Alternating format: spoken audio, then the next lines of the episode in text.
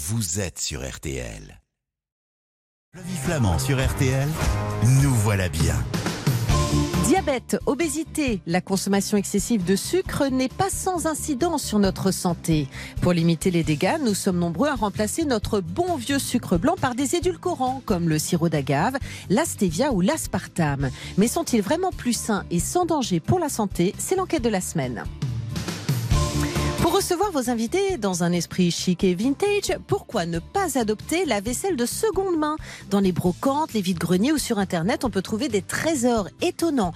Verres, couverts, assiettes, services à thé en porcelaine, en faïence, où chiner la plus belle vaisselle de seconde main ? Eh bien, c'est la question de la semaine. Va des rétros, dindo marron. Et si on bousculait un peu les traditions en osant un menu de Noël original pour surprendre ses invités sans se ruiner? Harengs, poireaux, paupiettes aux champignons. Quels sont les menus de Noël qui sortent des sentiers battus? Ce sont les recettes de la semaine.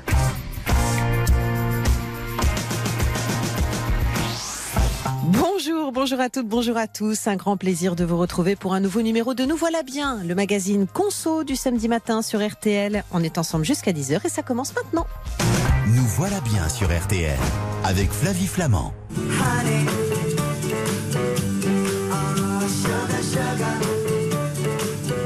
Bonjour Sophie Coine. Bonjour. Vous êtes journaliste à 60 millions de consommateurs, Sophie, dont le hors-série est en kiosque actuellement. On va parler de sucre avec vous. La quantité de sucre qu'un adulte ayant une activité physique normale ne devrait pas dépasser quotidiennement, quelle est-elle ? Eh bien, c'est 50 grammes de sucre par jour, okay, soit 6 à 7 sucres en morceaux, ce qui est très très vite atteint. Oui, alors moi ça me semble énorme quand je regarde et que j'imagine effectivement 7 sucres en morceaux, mais en réalité il est partout, c'est ce qu'on va voir ensemble. Ah oui, alors pour vous donner un exemple, parfois 2 gâteaux simplement au goûter vous permettent d'atteindre la moitié de la dose recommandée. D'accord, donc méfiance. Les effets dévastateurs du sucre lorsqu'il est consommé en excès, on va les rappeler. Bon, on connaît les caries, le diabète de type 2, mais le sucre a aussi un effet sur le système cardiovasculaire et on le sait moins. Foie, c'est ce qu'on appelle la maladie du soda ou la maladie du foie gras. Il s'agit d'une inflammation chronique qui va se développer de façon presque invisible et qui peut conduire à la cirrhose alors qu'on n'a jamais bu une goutte d'alcool par exemple, voire au cancer du foie. Oui, d'accord, donc c'est très pernicieux, c'est très vicieux et surtout en fait ça arrive sans crier gare, ça s'installe doucement. Et ça peut être vraiment sérieux. D'accord. Les principaux édulcorants et sucres alternatifs, justement, quels sont-ils ? Bon, alors, ils sont très nombreux. Hein. Oui. On trouve l'aspartame, la stevia, le fructose ou encore l'acésulfame K, un nom barbare qui désigne un édulcorant pas mal vendu dans les centres commerciaux. Ok, mais on le vend comment, ce acésulfame K ? Moi, j'ai jamais vu ça. Acésulfame K, répétez après moi. Hein. Alors, ça peut être sous forme de sucrète ou sous forme de poudre. Ah, bah, j'ignorais. Est-ce qu'ils sont meilleurs pour la santé que le sucre blanc ? Ils n'apportent pas ou quasiment pas de calories. D'accord. Et certains, comme le maltitol, aussi, petit exercice de diction, ne provoquent pas de caries non plus, parce qu'ils ne sont pas métabolisés par les bactéries de la bouche. Donc ça peut être intéressant. Mais en dehors de ça, ce ne sont pas vraiment des produits que nous recommandons. D'accord. Parce que des études montrent un lien, par exemple, entre l'aspartame et les maladies cérébrovasculaires, au niveau du cerveau donc. L'acésulfame K provoque un risque accru de maladies coronariennes et de cancer. Et enfin, le fructose, qu'on peut trouver également en boîte et en poudre, est lié à la maladie du foie gras dont on parlait tout à l'heure. Bah, enfin, c'est quand même dingue dans ce cas-là que ce soit toujours commercialisé, ce genre de choses. Ah ben oui, parce qu'on estime que les gens ne doivent pas prendre de fortes doses. D'accord. Ce sont des risques au niveau de la population générale. Voilà. Oui, d'accord. Donc des risques à haute dose, mais c'est donc à nous vraiment de consommer tout ça avec une grande modération et en étant bien conscient en tout cas des risques que l'on court. Là où il faut faire gaffe, c'est que vous mettez une petite sucrète dans votre café, mais peut-être que vous mangez des yaourts allégés, des pâtisseries allégées, des biscuits allégés, et tout ça, c'est à chaque fois des édulcorants en plus. Exactement. Votre dose, voyez. Qu'est-ce que l'indice glycémique et puis cette mode lancée par les influenceurs de ne manger que des aliments à faible indice glycémique? On voit ça sur les réseaux. C'est une grosse mode, effectivement, avec un énorme succès de librairie. L'indice glycémique, c'est la capacité d'un aliment à augmenter votre taux de sucre dans le sang. Ouais. Alors, il peut l'augmenter très fortement, comme le sucre pur par exemple, ou très lentement, très peu, comme les lentilles. Et donc, en connaissant l'indice glycémique d'une cinquantaine d'aliments, vous pouvez sélectionner les aliments qui vont peu faire monter votre taux de sucre dans le sang. Et ça, c'est intéressant pour votre foie et votre pancréas. Parce que, du coup, le taux d'insuline qu'ils vont produire va être très faible. Et donc, globalement, vous aurez une meilleure santé. Donc, ça, c'est bien. Ça, c'est bien. Néanmoins, c'est quand même un régime alimentaire pas évident à tenir, puisqu'il faut connaître à peu près quels sont les aliments à indice glycémique faible, ceux à indice glycémique fort, et c'est pas si simple que ça. Par exemple, si vous transformez votre aliment, vous mangez des pâtes cuites al dente, elles ont un indice glycémique moyen, mais si vous les laissez trop cuire, elles auront un indice glycémique élevé. Et même chose pour la pomme de terre, en fonction de ce que vous la mangez en purée, légèrement cuite ou en chips, elle n'aura pas le même indice glycémique. Donc c'est quand même pas évident à suivre comme régime. D'accord. Et les sucres à faible indice glycémique alors ? Ce sont tous les édulcorants dont on a cité les noms en début d'émission, raison pour laquelle ils ont beaucoup la cote parmi tous ces Instagrammeurs et ces influenceurs. Si on revient au sucre classique, voilà, traditionnel, il vaut mieux prendre du sucre blanc ou du sucre de canne ? Moi, j'ai du sucre de canne à la maison. Tout est question de goût. Ah bon. Parce que pour la santé, le bilan est le même. D'accord. Alors, j'ai toujours entendu que c'était le sucre de canne qui était meilleur. Eh ben non, ils sont équivalents, c'est du saccharose des deux côtés. D'accord. Et pour la planète, le sucre de canne est un peu plus voyagé. Donc après, chacun choisit son camp. D'accord, ok. Les Français utilisent majoritairement le sucre de betterave local à 90%. C'est celui qui est vendu en France. Très bien. On va se retrouver dans un instant. Le temps pour moi d'envisager le bilan carbone de mon sucre de canne. Et puis, on va retrouver après, ils seront dans ce studio d'ailleurs, nos invités que sont François Motte, il va nous parler de la vaisselle de seconde main. Vous allez voir, ça nous donne plein d'idées de déco, c'est super. Et puis Sonia Esgulian, Sonia sera en studio, c'est super. Avec elle, on va parler des plats, des repas de fête qui sont accessibles et décalés pour changer de l'éternel dindon marron. À tout de suite sur RTL. Flavie Flamand sur RTL, nous voilà bien. Jusqu'à 10h sur RTL, nous voilà bien avec Flavie Flamand.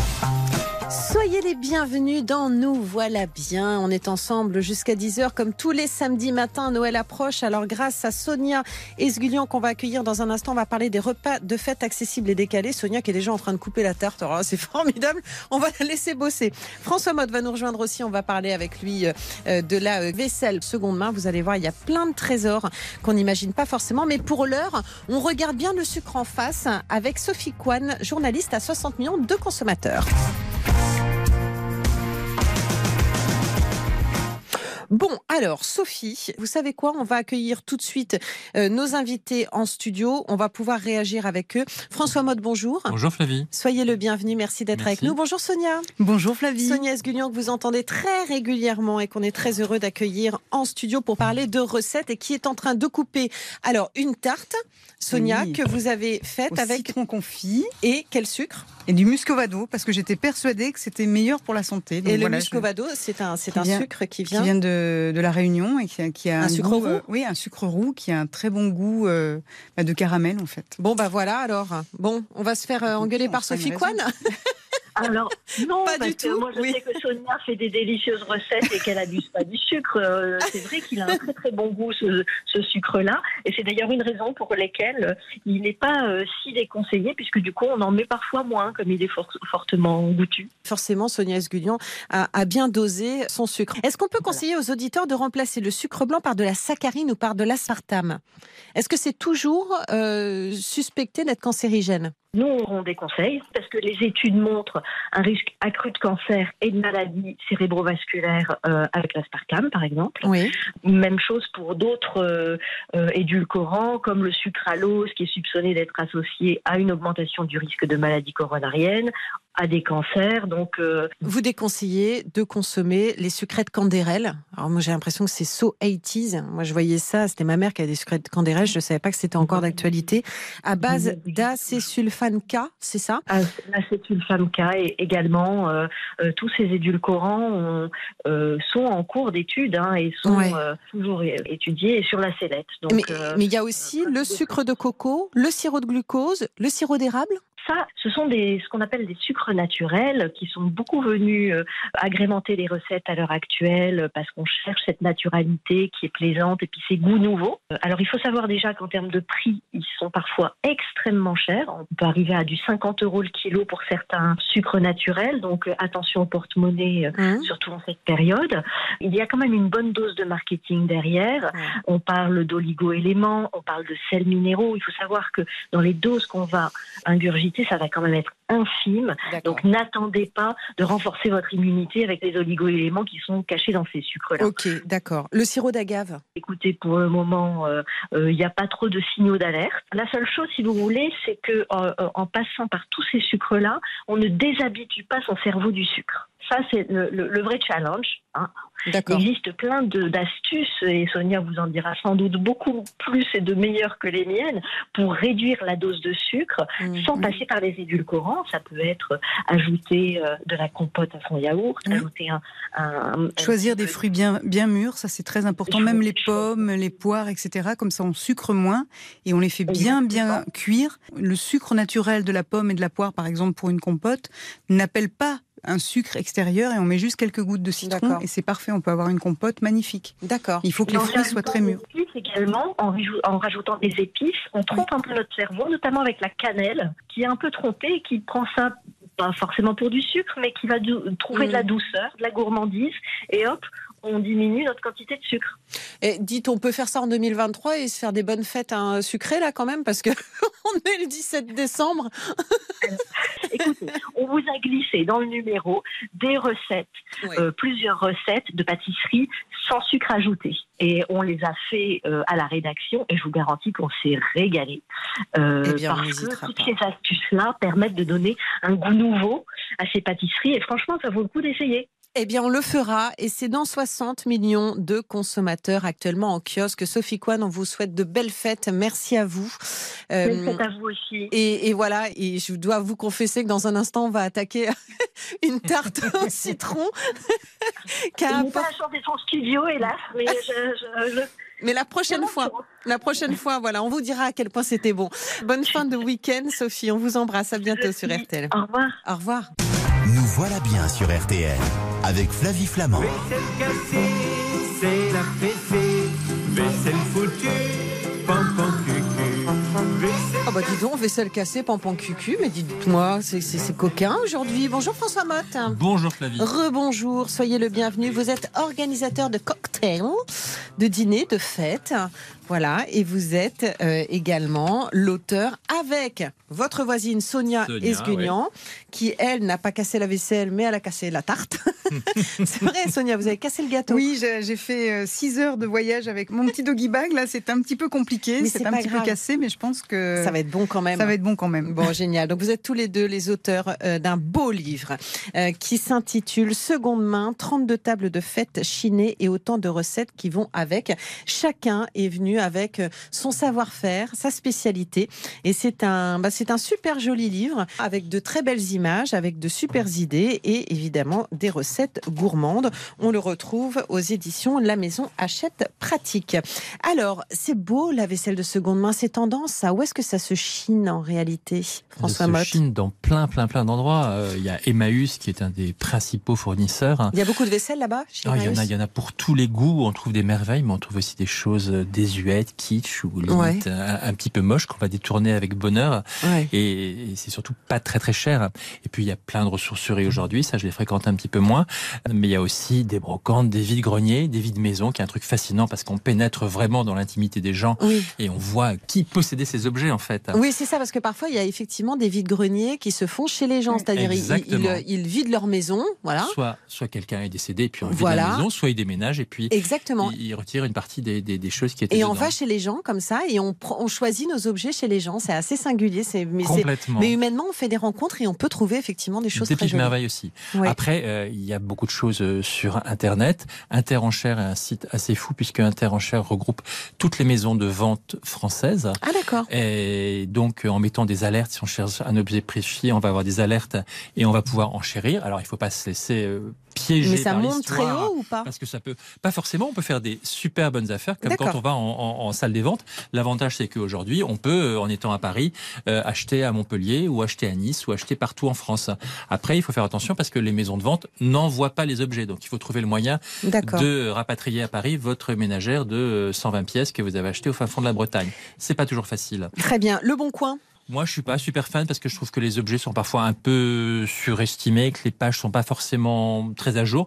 Je préfère eBay parce que si vous cherchez des assiettes écossaises jaunes, grosso modo, vous le tapez, vous en avez plein qui vont apparaître.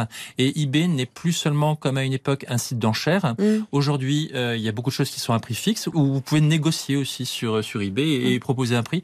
Et vous pouvez encore faire vraiment de bonnes affaires. Attention cependant toujours aux frais de port qui parfois peuvent vraiment augmenter la note. Mais ça, vous le savez dès le départ. Et dernière chose, les pages Instagram, parfois, vous savez, il y a qui se sont spécialisées comme ça dans la vaisselle ancienne. Il y en a de plus en plus, des pages marchandes. Je pense à Maison Fête, je pense à quelqu'un qui s'appelle Jean-Michel Merlin et qui a des verres de couleurs absolument merveilleux. Un site qui s'appelle Excepté, à Nantes, Delecamenti, il y en a un peu partout en France. Récemment, j'ai découvert un site qui s'appelle Broken Box et ça, c'est génial. C'est une fille qui vend des séries d'assiettes, mais il y a aussi un magazine vintage ou un disque. Donc, on est dans une espèce d'ambiance. On a la musique qui va avec les assiettes. Grosso modo, c'est assez chouette. Puis il y a plein de jolies boutiques partout, quoi. Eh bien voilà, vous nous avez donné envie. On va se retrouver dans un instant sur l'antenne d'RTL. C'est bon Sonia, vous avez coupé le gâteau, on peut le goûter et tout ? Oui, on peut attaquer. Oh, c'est trop mignon. Et on se retrouve dans un instant tous ensemble sur cette antenne. Nous voilà bien sur RTL avec Flavie Flamand. Nous voilà bien sur RTL avec Flavie Flamand. On est ensemble jusqu'à 10h. Oui, je suis en train de terminer ma part de délicieux... C'est quoi ça ? Alors, ça il s'appelle le gâteau Toledano. En fait, c'est un gâteau que j'ai imaginé pour le livre. C'est une recette en fait inspirée de la tradition juive. Il n'y a pas de farine. C'est simplement des blancs d'œufs avec un petit peu de sucre et de la poudre d'amande. C'est divin. Et les citrons. Donc le pain frais. Divin. Ouais.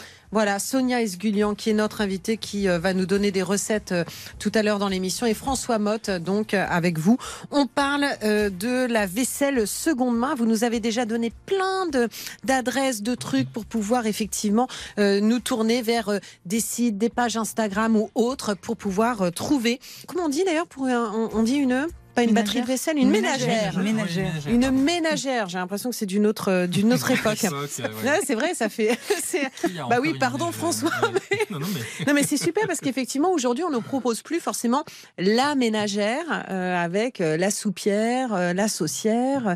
Maintenant on peut tout trouver sur. On peut tout trouver, acheter des pièces. J'allais faire des pièces détachées, mais et même des dépareillées et tout. Dépareillées, exactement. Ouais. C'est quoi vos bons plans personnels pour trouver justement de belles pièces pas chères? Je vous le dirai pas. Parce que si j'avais un secret, je ne vous le dirai pas. Voilà. Je vais manger votre part de tarte à vous. Non, mais c'est surtout qu'il n'y a pas de secret, parce que le secret, c'est qu'il faut chiner et encore chercher. Chercher l'objet rare, pas trop cher, mettre des alertes, on en a déjà parlé, sur les sites qui le permettent, et puis on espère avoir une bonne surprise, et ça, c'est du travail, de la patience et de la chance. Bah, évidemment. Il y a plein de pièces, je le disais il y a un instant, il y a la saucière, il y a le beurrier, confiturier, il y a des saladiers, des tasses à thé. Les pièces qui sont les plus recherchés sont lesquels ? Alors, on peut franchement trouver de tout, tant sur eBay qu'Opus. En fait, en ce moment, par exemple, vous avez une vraie passion pour la terre de fer, qui est une faïence un peu ivoire, avec des motifs bleus, verts ou bruns, qui sont en général des motifs de fleurs ou de végétaux ou d'oiseaux. Dans ces choses-là, les prix s'envolent, ça devient assez compliqué d'en trouver en bon état et pas forcément trop cher. Et c'est, je pense, un engouement dû au fait que c'est une vaisselle assez élégantes, qui se mélangent très facilement à d'autres vaisselles, justement, aussi bien à des choses anciennes qu'à des choses modernes. Et à Paris, par exemple, vous avez une boutique qui s'appelle, il y a une très jolie page Instagram qui s'appelle Blanche Patine, qui est la référence en matière de terre de fer. Et même des restaurants 3 étoiles aujourd'hui vont s'y fournir en pièces rares. Les matières les plus recherchées, justement, les plus nobles, c'est pas toujours facile de savoir ce qui est le plus noble. C'est quoi? C'est le cristal, la faïence, la porcelaine de Minton. Tiens, j'avais des assiettes comme donc ça. Effectivement, on va avoir les cristals avec les grandes manufactures françaises, que ce soit Baccarat ou Saint-Louis.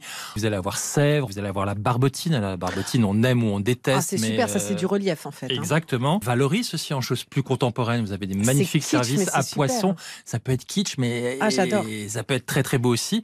Et puis on parlait de ménagères tout à l'heure. Vous avez les ménagères en argent massif. Enfin, si on veut dépenser de l'argent sur des belles pièces, on a de quoi faire. Il y a aussi des noms qui sont super, je trouve. Ça fait rêver. Il y a un petit côté un peu magique. C'est quoi un coquillor ?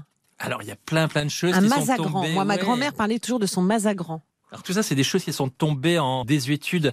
Le coquilleur, c'est un objet en métal argenté des années 60-70 qui permettait de faire des coquilles de beurre. Donc autant dire un truc qu'on fait plus. Donc c'est un truc, on met du beurre dedans, on appuie et ça fait comme une fontaine de beurre. Ça fait des coquilles. C'est Versailles, les grandes eaux en beurre, quoi.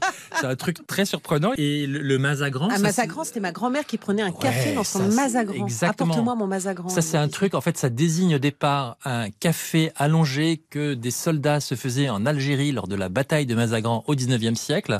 D'accord. Après, la mode est revenue à Paris. Il y a eu le contenant qui a été créé, qui est donc cette espèce de tasse sur pied assez moche, quoi, engrais dans des couleurs marronaces, bleuâtres, verdâtres, mais qui associé à d'autres choses peut en définitive être assez jolie et qu'on peut détourner surtout parce que. Alors on en fait quoi On peut servir des desserts. On a servi des petites soupes de langoustine, des glaces, des choses comme ça.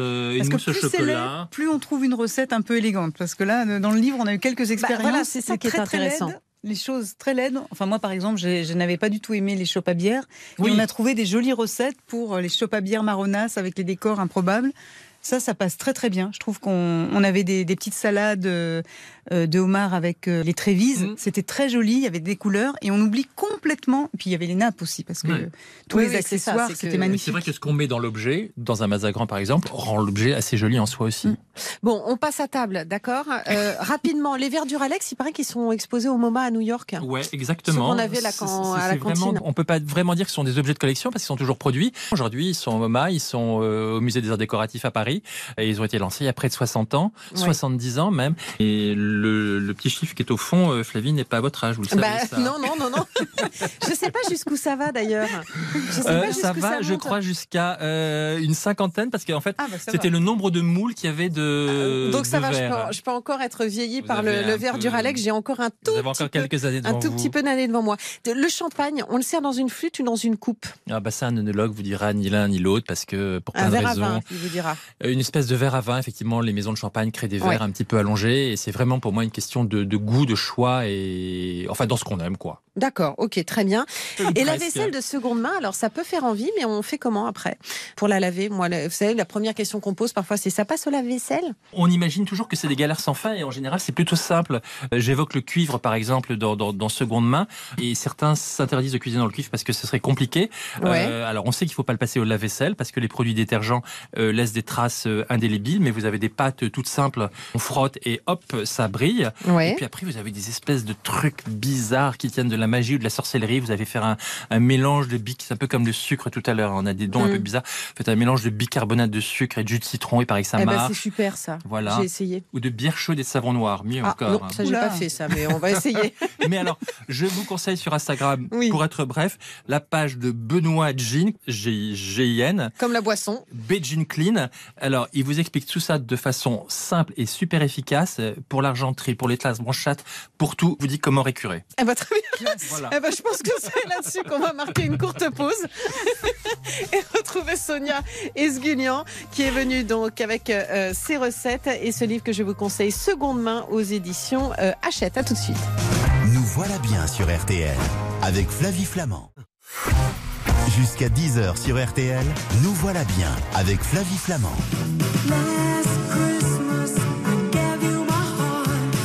Bon, ça va, celle-là, elle passe. Non, c'est vrai, c'est pas Maria Carey, quoi.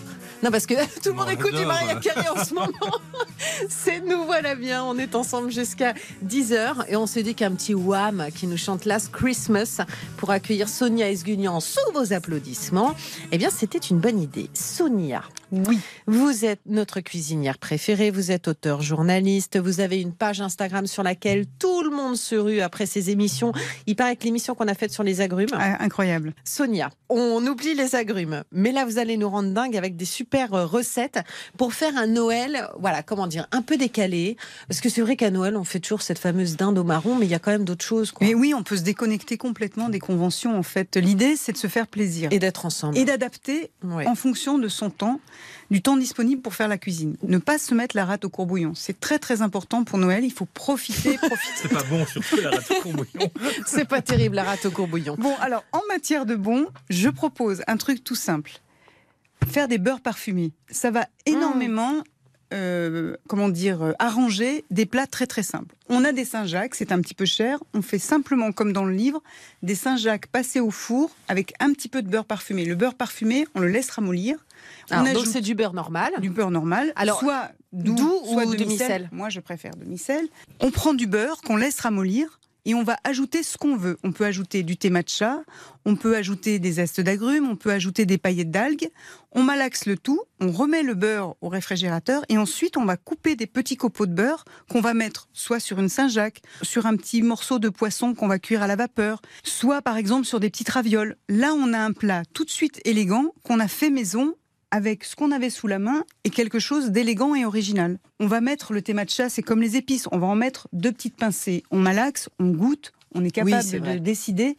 Tout est une question de modération. On le fait petit à petit, on goûte et on passe à l'étape suivante. Franchement, moi, je crois beaucoup à l'idée de se faire confiance et d'y aller franchement. Ça marche. Allez, les idées d'entrée de réveillon les plus rococo, celles qu'on peut revisiter la nouvelle vaisselle qu'on aura achetée grâce à François Motte. François m'avait demandé pour Noël de faire un plat. Il avait un très beau plat allongé avec un vert sapin magnifique. Et je me suis dit, et si on faisait une recette très simple de poireaux vinaigrette, plutôt que de faire des poireaux avec une simple vinaigrette, j'ai fait cuire les poireaux à la vapeur, j'ai décollé une petite lamelle de poireaux. Là on peut mettre ce qu'on a envie, de la poutargue, si on a un peu plus de sous on met des truffes, on peut mettre des herbes aromatiques, on peut même mettre, j'ai coupé des très très fines lamelles de poulpe cuit.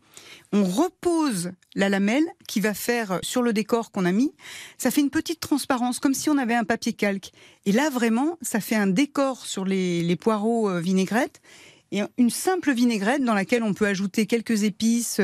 Moi, j'aime beaucoup les graines de grenade, par exemple. Ça va apporter un petit peu de peps à la recette. Et là, franchement, il faut voir l'originalité de ce plat extrêmement simple et qui prend, 20 minutes de cuisson à la vapeur pour les poireaux. Et puis c'est meilleur pour la santé, mais qu'un bon foie gras ou que... on va mettre plus... Oui, puis voilà, on n'aura peut-être pas le temps de faire, quoi. Bon, alors moi je veux prendre le temps de parler d'une recette qui est ma recette préférée. Vous savez ce que c'est ou pas ? Évidemment, on a tellement gloussé. Les harengs péteurs et les condiments flatulents. C'est toutes nos conversations, qui nous ont inspiré, toutes nos glousseries. Voilà, on n'a fait que glousser. En fait, non, j'ai pensé à un truc rigolo. Je ne sais pas d'où ça me vient. Vous savez d'où ça vous vient, ces rires. Moi, les blagues de paix, ça me fait rire. Mais c'est parce que c'est drôle. Puis ensuite, on a tout le temps l'idée de la digestion. Ça nous fait rire à chaque fois. Non, l'idée, là, c'était... J'imaginais les conversations à table. Et je me disais, quand on a pensé à cette recette, moi, j'avais dit à François, écoute, ce qui serait génial, c'est de lancer un sujet de conversation totalement improbable. Sais-tu que les harengs, avec leur anus, sont capables de faire des mélodies en pétant. Mais c'est vrai, pour essayer de conquérir... Mais si, il y a un article dans National Geographic. Non, mais pour de vrai. Ça. Non, mais ils pètent en faisant des mélodies très poétiques pour séduire leur chérie. D'accord. Mais les scientifiques n'ont pas réussi à interpréter, à traduire en fait les paix en mots. On ne sait pas exactement ce qu'ils se disent, mais ils se disent des très jolies choses parce que les harengs emballent avec les paix.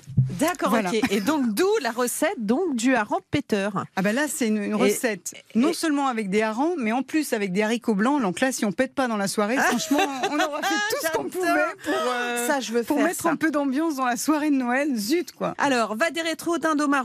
Les idées de plats de viande et d'accompagnement qui sortent de l'ordinaire pour le réveillon, c'est quoi? Moi, il y a une recette que j'adore, super fastoche. Non, on ne glousse pas parce qu'on va croire encore que je raconte une bêtise. Non. Mais par exemple, les paupiettes. Ça paraît comme ça difficile. Quand on dit paupiettes, on s'imagine tout de suite un truc très compliqué. On va voir son boucher. On lui demande des petites escalopes de veau. On lui demande de les battre parce que nous, on ne va pas arriver à la maison pour les battre.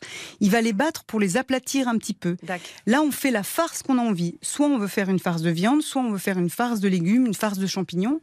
On replie comme pour faire comme un petit coussin et on noue. D'accord. Le plus facilement possible. On s'embête pas à faire vraiment comme un petit rôti, c'est pas grave. L'important, c'est que ça soit joli. Et on va faire cuire tout doucement à la cocotte, avec un jus de viande. Il existe des aides culinaires formidables. On n'a pas honte à Noël, on peut s'acheter un petit aide culinaire avec un jus de viande tout prêt. Mais c'est quoi ça, un aide culinaire? On va retrouver au supermarché, le petit aide culinaire, c'est... On n'a pas le temps de faire le jus de viande. Ah. Il y a une marque qui s'appelle Ariake qui fait d'excellents jus de viande. Eh ben, on n'est pas gêné d'aller acheter chez Monoprix un petit jus de viande. Voilà, c'est fait. Et là, nos paupiettes, on les a juste fait poêler. On met un petit jus de viande, on parfume avec un petit peu de thym et c'est le bonheur. Très bien. Au niveau des desserts, on a quelque chose ou pas? Moi, j'ai trouvé une idée super rigolote. Il y a un dessert que j'adore faire. Pour bluffer, c'est je vais chez un excellent pâtissier qui fait des très très belles meringues individuelles. J'arrive à la maison, je prends une cuillère, je casse un petit peu la meringue pour faire un petit trou. Là, je vais combler le trou avec une salade de fruits exotiques, de la mangue, des fruits de la passion, etc. Je fais une belle chantilly, je la mets dessus. J'ai une pavlova en 20 secondes. Tout le monde a cru que j'ai fait la meringue pendant 3 heures, les blancs, etc. Et c'est réussi à tous les coups. Et tout le monde le sait maintenant. Voilà. C'est super, super idée. Et puis c'est léger. Bon, évidemment, comme d'habitude... Vous connaissez le problème. On n'a pas le temps. Mais c'est pas grave, je vais donner plein de recettes sur Instagram. Qu'est-ce que vous allez mettre sur Instagram? Les Saint-Jacques au beurre d'estragon et d'orange, ça vous nous en avez parlé. Évidemment, le gâteau qu'on a goûté aujourd'hui. Et puis la très belle recette que j'adore, qui était dans la porcelaine Minton, que je n'ai pas cassée pendant les agrumes Victoria. C'est une gelée d'agrumes qui est absolument délicieuse, extrêmement simple à faire, 10 minutes. Eh bien, génial, c'est noté. Et donc, ces recettes-là, on va les retrouver sur votre page Instagram. Mais c'est vrai que c'était super de pouvoir parler avec vous. Merci beaucoup, Sonia Esgulian. Merci, Flavie. Une joie de vous revoir dans ce studio. Merci, François Motte. Merci, Flavie. À bientôt. Une joie aussi. Vous m'avez donné plein d'idées, et à moi, mais surtout aussi à nos auditeurs qui vous remercient pour tout ça. Donc, je rappelle votre très beau livre, Seconde Main, 32 tables de fêtes chinées et autant de recettes qui vont avec, François, avec Sonia Esgulian et Caroline Faccioli. Merci à vous deux. Flavie. Je vous embrasse, je vous souhaite de super fêtes. Vous revenez la semaine prochaine? Bientôt vous parler de clémentine. Oh, super. Et vous savez que quand je croque une clémentine, je sais que c'est l'hiver et Noël qui arrive. Ah oui, non, c'est magique. C'est super. Ah bah, très bien, ce sera la semaine prochaine. Merci beaucoup, Sonia. À la semaine prochaine. Salut, François. À bientôt, Flavie. Nous voilà bien, s'achève. Vous pouvez retrouver l'émission d'aujourd'hui sur RTL et sur tous les sites partenaires. Quant aux recettes, elles sont sur RTL.fr et sur la page Instagram de Sonia. On se retrouve la semaine prochaine, même heure, même endroit, pour un nouveau numéro de Nous Voilà Bien. Je vous souhaite un très bon week-end à l'écoute d'RTL. Je vous embrasse. Tiens, juste après les infos, il y a RTL qui vous régale. Et Jean-Michel, ça y est, dans le studio, Jean-Michel. Il est là, De quoi on va parler dans l'émission d'aujourd'hui? Ça va être gourmand, non? Ah bah là, il y a des chances, Flavie, je vous le confirme. Vous en connaissez beaucoup, des gens qui viennent à la radio avec une bourriche d'huîtres, c'est le cas de Jean-Seb. Avec 1,5 kg de boudin, c'est le cas de Louise. On est en place, on va vous faire déguster des choses incroyables. C'est un peu notre Noël à nous. On vous explique nos coups de cœur d'ici quelques instants. Et je vous embrasse. Bonne journée. En tout cas, ça a l'air d'être un super programme. On vous retrouve dans un instant, juste après les infos sur RTL. Salut les amis.